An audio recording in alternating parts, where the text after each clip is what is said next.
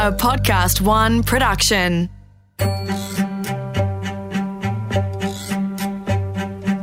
Hi, this is Crappy to Happy, and I'm your host, Cass Dunn. I'm a clinical and coaching psychologist, mindfulness meditation teacher, and author of the Crappy to Happy books.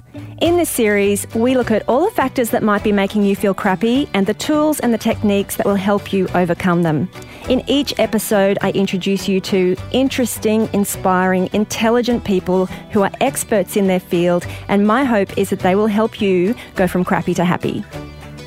Today I'm talking to Tom Harkin. Tom is a people development expert who specialises in helping men to explore and challenge traditional ideas about what it actually means to be a man. He founded the Tomorrow Man Project and he now goes out into schools, sporting clubs, and corporate environments and talks to men of all ages and backgrounds about what they love and hate about being a man and how they can redefine for themselves what kind of man they want to be. We discuss the links between traditional masculinity and domestic violence, uh, the men's suicide rate, and how men fundamentally communicate differently from women. I love this chat with Tom. I learned a lot for myself about the men in my own life. And I think whether you identify as a man or a woman or anything in between, there is something in this conversation that you will take away and that you will really learn from. Tom, you are known as the bloke whisperer. Oh my god. Which I love. I for your for your ability to get men to open up and talk about their feelings, Yeah. which men typically aren't very good at. Mm. Um, I am really interested to talk about the importance of this. I think this is fantastic work that you do, but I'm just initially really curious to know what actually inspired you to, to go out and do this. Like what what led to this? Yeah. Well, uh, for starters, I hate that title. So Oh, sorry.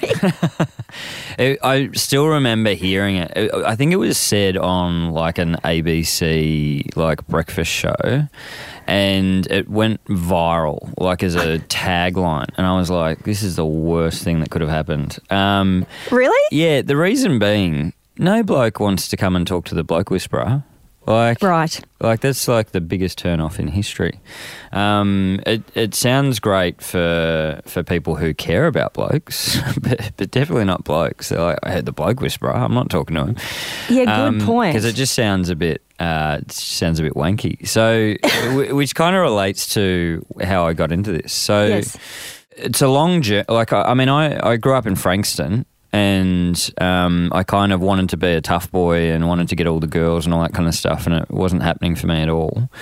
And so I was strategic though, and and I just hung out with the blokes who had all the muscles and um, you know who were getting everything that I wasn't. And eventually, I made my way into the Reach Foundation. I worked there for quite a few years with Jim Stynes, r- running youth workshops Uh-huh. and uh, and as I've kind of grown older, I've just taken more and more interest, particularly with the horrific stats in Australia around men, um, men's mental health. In fact, suicide is the leading cause of death for 15 to 44 year old males in this country is just crazy. And six men today will take their lives based on the, It's on shocking. the stats, and every day this week and every day of this year. Um, so I, I just took more and more of an interest in realizing blokes um, aren't uh, reaching out to resources. They're not asking for help, and and often they're they're not taking it when it comes um, because it's coming in a form that doesn't speak their language. And I really understood that growing up in Frankston because there was a lot of people that came to our school trying to help us, you know, on mental health and all sorts of different things, but they didn't talk our language. And so we made them, I, I think at times, wish that they hadn't picked that profession as they left the school. Right. And, and so growing up, I just kind of got to this point where I was like, there is a way to do this. I know there's a way to do this, uh, you know, this emotional life as men to talk honestly, to, to emote in a way that doesn't steal your masculinity. Um, but it isn't being packaged up in the right way for guys, and so they're not they're not taking it. And so that's where Tomorrow Man came from. That's how I got into doing this stuff, and I think that's why that bloke whisperer title comes because we're in environments where often people are saying, "Oh, I know that you get blokes talking, but these ones aren't going to.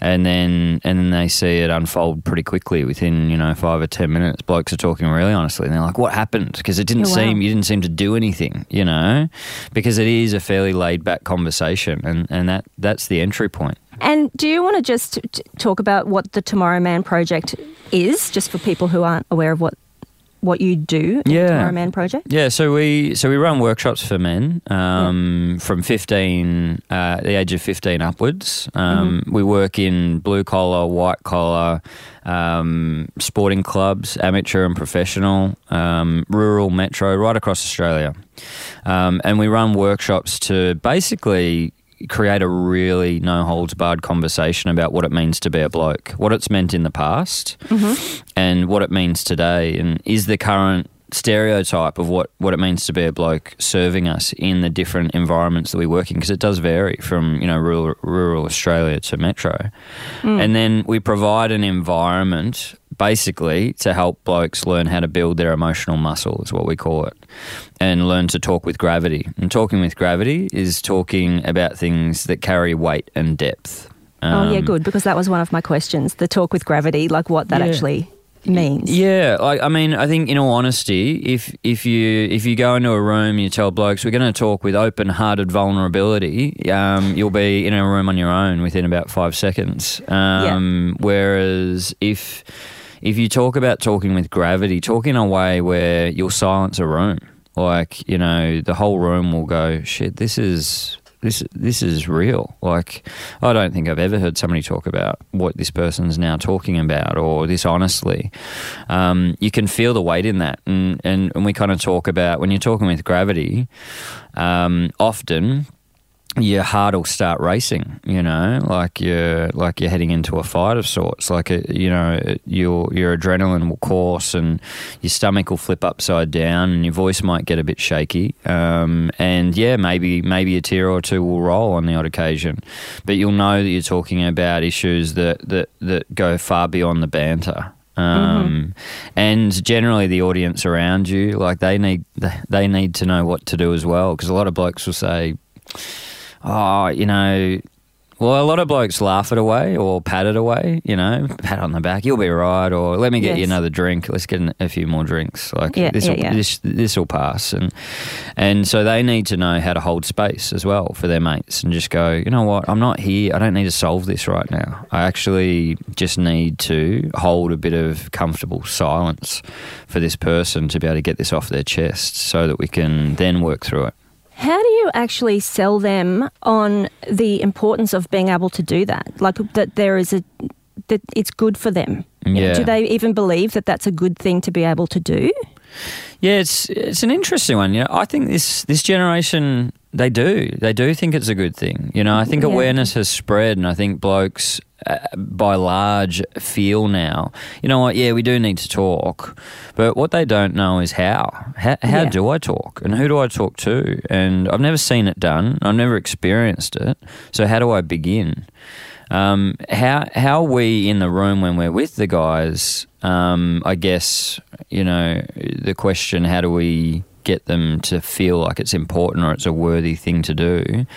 This the stats are pretty intense, you know, and when you hear them together, you know, the stats on depression in Australia amongst men, anxiety amongst men, um, you know, e- even things like the way that that we, the, the unhealthy traits that we have in the way that we bury emotion through alcohol and, you know, eating and all those kind of different things. I think for a lot of guys, you know, we run, we run pieces in the room where guys can see if you've ever been impacted by this stat, just throw your hand up.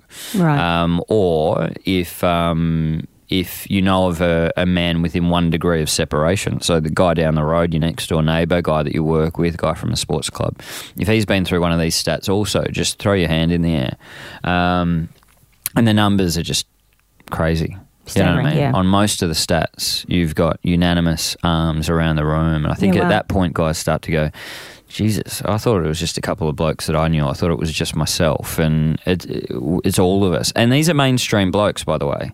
Yes. So the guys that are turning up in these rooms, they're kind of, you know, like we're down at um, on the Surf Coast, Torquay Football Club, and you've got surfers in the room, you've got football blokes in the room, you've got blokes from the city who commute down to live by the beach, and you've got locals. You got you got the whole mix, you know, in the room. It's it's not it's not a you know what some people will stigmatize as as a as a men's group. You know, certain type of men that they picture going to a men's group. This is like your ordinary blokes going. Mm. I, I I don't know how to do these things that I'm starting to realize I need to know how to do. Otherwise. I'm I'm going to struggle as a mate. I'm going to struggle to be the kind of father I want to be, um, and and and I'm struggling as well. Like I actually want some tools.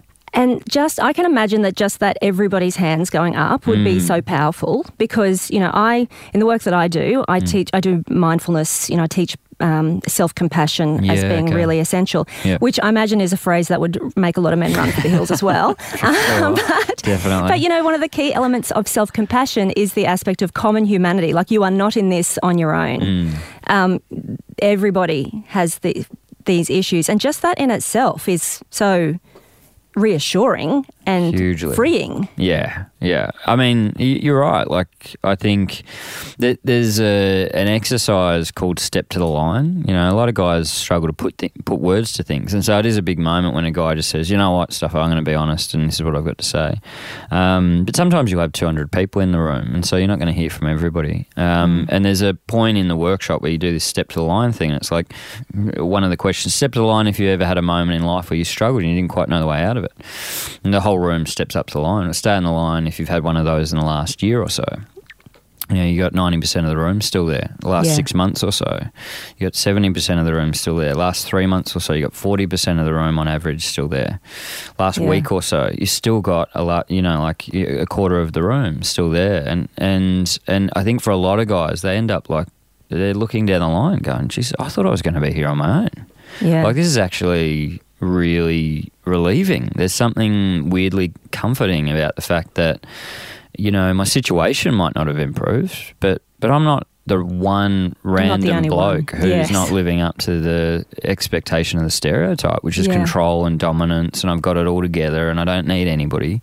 I'm a one-stop shop. I was just going to ask you when you talk about these ideas of what it is to be a man, I'm very Mm. curious to know in across all of those groups that you mentioned before, like executives and footballers and schoolboys, and you know, what are the common things? I think everybody's really interested to know. Mm. What do they, and I suppose, what are they really conscious of? Because I think a lot of it would be unconscious Yeah, yeah, yeah. until it becomes is spoken. You know, it's just we just carry this stuff about what it is to be a woman or what it is to be a man. Sure. Nobody ever speaks it. yep, But yep. when you ask them to articulate it, how well do they do that and what do they say?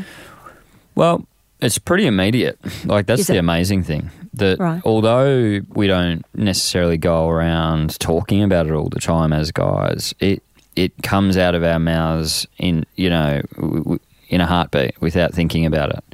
When when asked what is the stereotype, and it's always consistent. Now Yeah. the only the only differences that I've found is between age groups, it differs a little bit. So your Mm-hmm. 17 mark and, and your older bloke, it differs tiny bit, uh, just a tiny bit. And I'll talk about that a little bit because I f- find it fascinating. I'm, I'm really interested in that. Yeah. yeah. And then um, rural, rural and metro and blue collar, white collar, it's semantics that change, but not the actual definition of the stereotype. Mm-hmm. So it's more so just the words that they use are different, but it's, you know, in the th- thesaurus, you're pointing at the same thing. Uh huh. Um, and so, I mean, the things are uh, a man is strong, he's stoic, he sucks it up and he gets on with it, he's resilient, he's a provider, he sets direction, um, he protects people. Um, you know, they're they're the biggest ones that come up. Still provider, you know, even though Yeah. that that's really shifting. It's still the things that they say. You know, one of the interesting things that came up, I think it was it was about a year ago now. We did the Triple M did this big man study, Um, and it was really around realizing that their listener base was changing. Um, and as a station that speaks to more men than any station, they wanted to know what's going on for our listener base. And they realized that the segmentation of the stoic Aussie bloke and that archetype had actually shrunk, and it was no longer the dominant archetype of their listener anymore. Um, and so they needed, Interesting. yeah, so they needed to ch- change a few things, and um, and they were going out to obviously the providers that want to speak to that market and sell to that market. And I was saying you guys should probably be aware that your brands might need to shift too because the the market's changing in terms of what, what men are interested to uh, uh, Yeah. in and what they want to listen to. And one of the things that they did for the events was um, they filmed a bunch of like five to seven year olds, um, like kids of the staff, and, and what does it mean to be a man? You know, and these kids are kind of like inner city kids, you know, um, and you know, pr- you know, you'd say f- well off and you know, nicely dressed and fairly articulate. They're all sitting on this couch and they're answering this question, and it was overwhelming, you know. Strong, doesn't cry, would only cry if he really got hurt, or I've only seen him cry because he cut the onions, you know, and he started, you know, shedding a few tears. Um, but but it, it all came up as strong, you know, strong and no emotion, doesn't cry, you know, uh, big and strong, big and strong, big and strong. And I just found it really kind of terrifying in Yeah. some ways. Like it's it's kind of hilarious to watch, you know, these little kids and their innocent answers, but it's almost 2020. And they're Yeah. inner city, kind of fairly open minded kids whose dominant view of masculinity is about strength and being big and not having any vulnerability as a part of that story. So that story comes up regardless of age, regardless of background across the country.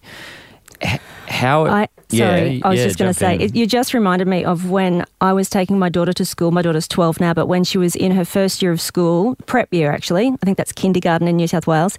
So, you know, she's four and a half and walking mm. up the steps, and there was a little boy who hadn't even started school yet. So mm. his older sibling was in prep. Mm.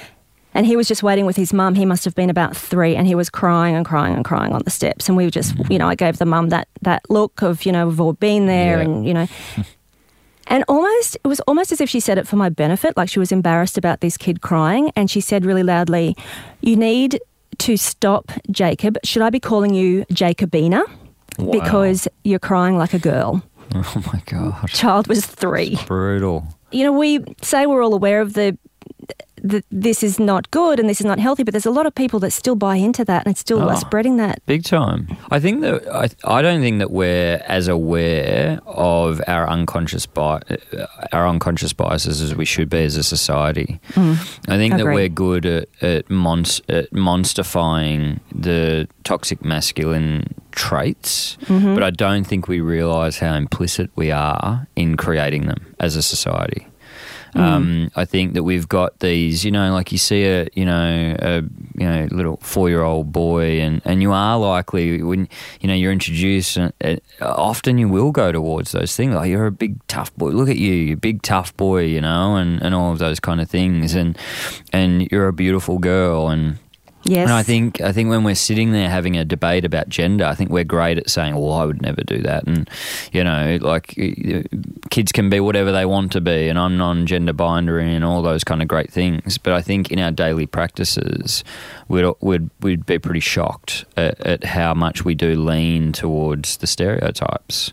Completely agree. And and one and one of the things on that is the way that the teenagers differ from the adult men is, and this is kind of why I really got into this stuff. But you know, for seventeen-year-old boys, they're loose, they're great, you know, awesome to work with because they're just full of character and they don't hold anything back. But but they're throwing out all the things that a bloke is, you know, tough, you know, big balls and all this kind of stuff, hairy and whatever.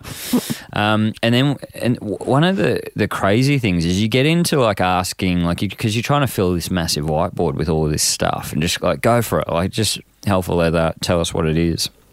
And so you're running through things like, what about emotions? And they go, well, no tears. You know, usually that comes up first anyway. No tears. What mo- what emotions are okay? Because surely some of them are okay. It's okay to be angry and it's okay to be funny. Like they're okay. But everything else is, is out of bounds. Um, and then you say, you know, what about blokes and, uh, you know, food? What do they eat? Steak. You know, it's like, steak, you know, meat. Yeah, yeah, what what wouldn't you eat? Yeah, you wouldn't eat salad, you know. And they've got they've got everything. Even these boys, teenagers, they know what you should be drinking. Like you drink beer, you know. You wouldn't be drinking those UDLs or anything like that. right. Um, and it's so true. yeah, It's so true. and these are immediate. Like these are just reeling off. It's not like there's a pause. Let me think about that. It's just like they're shouting them. You Yeah. know, how do boys sort out problems with their fists? You know, you know what? What don't they do? Oh, you wouldn't go on and on and on and on like the girls. You know, they're all mimicking that kind of hand talking thing, and so all this is thrown out there, and it's and it's a good laugh, and it's immediate, and it's instinctive, and it's there. It's it's etched in our brains somehow through family, media, society, whatever you want to call it. But it's there, just waiting to be thrown out. I think the the scary thing that I witnessed, and I particularly witnessed it with my mates um, in Frankston, was those things actually work pretty well for a 16, 17 year old bloke in a public school. Um, generally, if you follow that rule book, then you are kind of you're the bad boy that often gets the girls. You know what I mean? And guys are kind of intimidated by you, and you do kind of rule the roost in a way. Those traits really help you for the football field, and you tend to dominate sport, which is huge in this country. Yes. Um, and so a lot of things kind of do work, and you don't get in a massive amount of trouble unless you really cross the line on a lot of those behaviors. When you're trying to use those same behaviors in your 20s, well, you get in a lot of trouble. And it really undoes your life. And when you're still doing it in your 30s, well, then you're in deep shit you know um, and and I think that when kids are young and they you know they're five years old it's all innocent it's all a bit of fun you know boys are tough and girls are beautiful and but these things have really serious consequences. And and I watched it happen for these guys. I watched them go from king of the school and most charismatic you know exciting people to watch. You didn't know what they were going to do and you know they got the girls and they were great on the sporting field. And they just they lit the classroom up with their banter. And then it started to not work so well for them because society is not as forgiving to a man as it is to a boy. And these traits really started to cause quite a bit of damage. If you learn, like, just as a basic thing, and I often talk to the guys about this, like, let's just talk about this for a second, you know, and this is high school kids, but if, if you teach your brain, to wire in that you sort of problem out with your fists because it's a better alternative because you're just mates afterwards and it's all done. Far better than talking it out tell me what you're going to do when you've gone from your 20s, you know, maybe weekends, having beers with the boys, catching up with your girlfriend or boyfriend or whatever, and then you find yourself bucket maths kind of in your 30s, and you get home from a long day's work and you've got two kids and they're screaming their heads off and you and your wife haven't been getting along for a long time and it just gets too much, mm. you want to know that your brain's equipped to be able to talk in that moment, surely. Mm. Surely you do not want your biased reaction when you're overblown and you can't think straight to to be sending blood into your fists. Mm. Um, because we know where that ends up. But I think that we're good as as a society at looking at the extremes and saying, you know, too many women are dying to domestic violence and it's horrific and this needs to stop. You know, it has to stop. And we all know that. Um, domestic violence is just the most horrific thing, you know. Um, but we divorce that from the way that we bring up and educate our young people. And, and Totally yeah. agree. Totally. You're preempting all of the things I wanted to ask you about. like, I was going to ask, do people make that link? Mm, no, They don't. I don't think so. I, I think that I don't think that people are able to see that the subtle stuff and the minutia really leads to huge consequences. Yeah.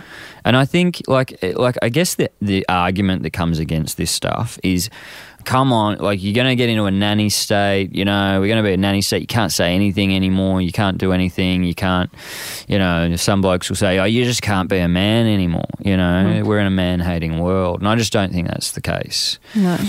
What I do think, though, is that we haven't moved fast enough to transform our education, our educational environments, whether they be homes or schools or sporting clubs, to be able to show that there's a workable solution to maintain a lot of those great stoic attributes of typical masculinity, resilience, and being the provider and being a protector, and all those great things but to also have a second gear and a whole other toolbox that is emotionally letting go of the tears so that it doesn't ruin me or my family mm. and being able to ask for help and realize no human on this planet has every answer they'll need for life it just doesn't happen that way mm. You know, and I think a lot of blokes are brought up with the stereotype that says sort it out yourself. Like that that's a real man. Like a real man doesn't need people. Mm. Like he's just he's self-sufficient. He's got it all and he's got extra to provide to those he cares about. Well, that's that's an impossible ideal. You know, I'm just thinking that about men that I know and men who even my husband and uh, friends of his who've gone through difficult times. And I think, for example, my husband, he will always be the first to say that he's he's right there if any of his mates need him. Mm. You know, mm. he'll be the one there to have a chat. But still, his best friend, you know, if he's having a rough time, I'll hear about that more than my husband will. And I'll say, yeah. Did he tell you about this? And then I'll say to the best friend, Did did Mel tell you about this? Nah, we just talk about, you know, sport and shit. And it's like you guys purport to be like in touch with your feelings and there for each other. But yeah. how is it that I know more about all of this stuff than you two do? Like, have a conversation. oh, completely. Yeah. I mean, there's a, an interesting set um, that Movember did a study on. 78% of blokes believe that they're there for their friends if their friends needed emotional support. Yeah. Only 48% of men believe that their friends are there if they need emotional support. Really? Yeah. So it's like there's a real gap. Yes. Um, and and that, and that's just perception. That's not actually the action itself. You know, like I think a lot of guys are rocking up at these blokes nights because they're going, I just don't know how to do it. Like I want to. I love my mates. Like I want to be there for them. I got no idea how to do it. Like how do you even? And you know, one of the craziest things is in in all of the sessions that we run, at some point I'll say, how often would you have a conversation like this amongst your mates? The unanimous answer is always never. Mm. Never have I had a conversation like this amongst my mates. Like people actually like emotional, like talking, still putting words to that stuff. Like wow, nah, never, never done that. No, I think that sometimes this oh, "I'm there for you" mm. is like giving you a call and saying, "Hey." Uh, you know, in my mind, I know that you're having a hard time. So what I'm going to do is call you up and say, "Hey, let's go for a beer." Yeah, yeah, exactly. And we go for a beer and we talk about sport. Yeah. But we hung out and I was there for yeah. you. Yeah, yeah, that's it. Well, you don't need to put words to these things, you know. yeah. And I think one of the crazy things about the ways that guys catch up, this bloke said the other day, we are at a workshop in Adelaide, and he said, "You know what? It's messed up. You know, like I like." Why can't a why can't a bloke catch up over a coffee, and a, or a meal? Like, why can't we do that? Why can't we look at each other in the face and actually talk? Why does it always have to be watching the sport or going fishing or we play a game of golf or we'll take our motorbikes for a ride down the peninsula? You know, or, like why why are we always distracted? in everything so that we do. So that we're always side by side, not looking at each other, with no pregnant space that we might yeah. fill with how we're actually going. Whereas, you know, for women, they're more likely, again, as a generalization, to catch up in a way that says, I just want to catch up with you. I mm. want to know what's going on for you, what is actually happening. So, Tom, if blokes are listening to this and they resonate with this, like, mm. what what can they do? Like, what do they tangibly do differently in their lives? Or, or what have you noticed, or what are the skills that people leave your workshops or your conversations with that yeah. help them to do something differently? Yeah. There's a lot of great things in the stereotype that we're not utilizing. And one of the great things about the stereotype is it says that a man has courage. You know, mm. he'll really mm. step in. And and so the biggest thing that, that I try and set up with the blokes in the room or that any of our facilitators do is try and embrace the heart beating you know, the, the stomach turning feeling of awkwardness. You know what I mean? Like, mm. embrace it as though you're stepping into the fire for your mate or for yourself or for your future son or for your current son or whoever it might be. But work out how to have the conversation. That's a big thing just to say. And, Yes. and in the room, we're trying to give guys like a, literally a practice at conversations that dare to go beyond the banter. Um, there are a few things that can be done, but I do think the most important one is this current generation of men are really pioneers in many ways. I think it's going to be a long time before the cavalry comes. We can't wait. In terms of, I'm talking government changing education, Yes. making sure that this is a taught subject, that every boy knows that emotion is essential um, and how to deal with it.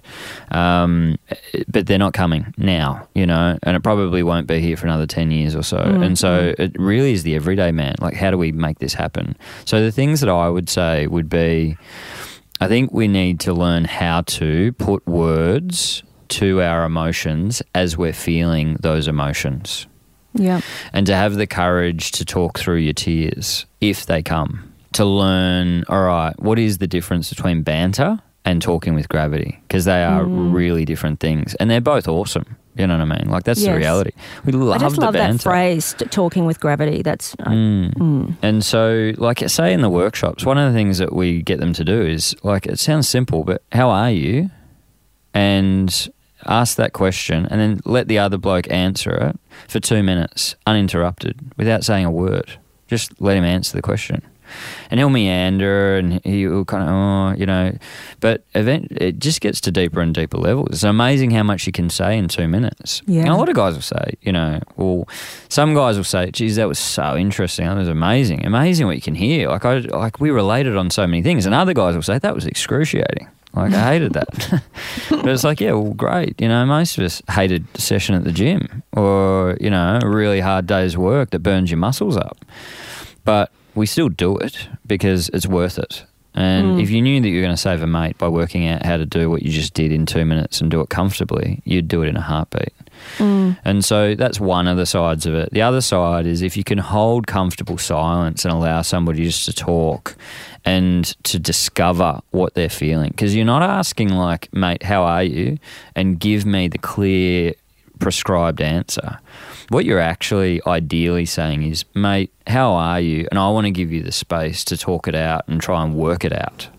So I'm just going to be your ears. yeah. How are you? Like this is an opportunity to actually unpack it a bit because who else are you doing it with? You may not, may not be doing it at home because it's too close to home, or you may not be. You can't do it at work, and uh, and maybe you, you banter with the other boys. So Yes. I actually just want to give you that space, and then when they're they're talking it through, we teach them how to ask the second and third question. So a lot of blokes are good at asking the first question and then jumping topics. And so it'll be, how are you? You know, ah, yeah, yeah, not great. The family, yeah, you know, you know how it is work. And it'll be like, yeah, yeah, yeah, you're right. Yeah, it can be hard, you know. And um, and what are you up to on the weekend? Yeah, You then know? change And it channel. Just, it's just like nice little. Let's just get out of that. Well, Mm-hmm. because that's just a bit uncomfortable. We're about to go there. The second question could be, yeah, yeah, I get what you mean. What do you mean? Like, what do you mean by the family? Like, how is the family? And they're like, oh, you know, like, yeah, they're good, but just uh, work, you know, like we're not getting as much time together, and you know, I'm not doing enough at home, but I'm wrecked after work, and I, I like, and then we're just not connecting, and yeah, right. Well, you know, when was the last time that you felt you actually connected with your wife? Like, when when was that? And that might be a third question. Then maybe you do jump out and you go to a different topic. But I think having like literally that skill set, what is the skill of listening and being able to inquire? Um, again, a lot of blokes just aren't taught those skills. I think that jumps across the gender divide, though. To be honest, like in my Yeah, work, okay. like a lot of people, male, men and women. I think especially for men, for sure. But people generally are uncomfortable with silence, Yeah. And and often avoidant of anything too emotional and too heavy. Like Mm. just eject, Yes. get me out of here. I mean, I'm a psychologist, and people come Yeah. to me specifically to talk about this stuff, Yeah. and they still banter around the edges of it and don't actually want to go too deep. Sure. So, sure. um, uh, but yeah, so just that capacity, I think, to to stay, like Yeah. stay, to feel that discomfort and yeah. And notice it, and not have to press the eject button. Yeah. Get out. I have another question. Mm. We have a lot of female listeners, and I know that many of them, you know, their wits end with trying to get their partner, male partner, Yeah. to open up, to talk about what's going on. Like he just Yeah. shuts down. Or like, do you have advice for them? Big call, I know. But Huge. should they? What is is there anything particularly that they could do, or a way that they could approach it that might be more effective than anything that they're currently trying to do? Just open up, talk yeah, to me. Yeah, tell me what's going on. Yeah. Um, yeah, I think it's a hard one. Uh, Like, I, it's obviously a hard one because Mm. Yeah. there's a lot of people um, that that have that request, and, and what do you do? I I think that um, you know there are certain things like. Um, Generally, as a rule, if, if you've grown up and identified with a male stereotype, teenage teenage boys are amazing at this, but you reject all types of drama. You know, it's all about being cool and equilibrium, and you never have heightened highs or low lows. You kind of just keep it cool and keep it contained. And so, when somebody is around you and they really want something and it feels emotive, then they'll reject that like the plague often. Yeah. It's it's kind of like, nah, too much, too much. You know, you've asked me three questions. I haven't even, haven't even breathe, had a chance to breathe. You know, um, and so they answer none of them. And I think that it, it's it's a it's a kind of medium to long term process. You know, if somebody says, "Oh, my teenage son's not talking to me; he just grunts at me," and blah blah. blah. Man or woman, you know, father or, or mother, Yes. I, I'd say to them, you just want you want to prove to them that you're not going to take over the steering wheel. Yeah. And so you have short conversations and just leave them and walk away. And they'll realize, oh, geez, okay, that was all right. You know, um, you ask them, "How- how are you going at school? Oh, yeah, good, not so good. Yeah, okay. You know, I mean, that's that's that's giving away a fair bit. But if you get to that point, then it's like, all right, yeah, right. What are the what are the good bits? You know, oh, seeing my mates. What are the bad bits? Oh, I got this teacher. Yeah, right and uh, and and to be honest, I'd probably leave it there Yeah. Okay. and come back to it a few days later, Yeah. you know, and go, "How are you?" And they'll probably tell you a bit more about that thing, Mm-hmm. um, rather than "What's the teacher? What? What? What? Are you, what? What's going on with the teacher?" Um, it- it- you know, are they are you not getting along with them? Are you know, Mm. and then you're three questions in, and they haven't even said anything, and they're just like, ah, stuff that. I'm not going there because Yeah. I don't know. Good advice. I don't know how to handle this myself yet. And here's somebody diving in, trying to take the steering wheel, and and my stereotype tells me to keep control. And so I actually just need to work it out in my head here. Oh my god, I can't even work it out. No, I'm not going to go there with you because you're just going to try and take over. that advice that you just offered for a teenage boy, Mm. like, you know, ask a question, drop it, leave it. Maybe that's also really good advice for female, like partners of your spouse. Like, Well, don't delve, don't dig. It. Yeah. right. Yeah, but but they're the extreme.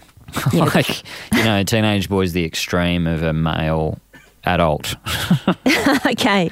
I think one of the other things that guys um, we need to reinvent as men is the way that we do catch up, and I think that we can catch up and have the banter and have the beer and all that kind of stuff. Um, but how do you also make sure that there's opportunities to go beyond the banter?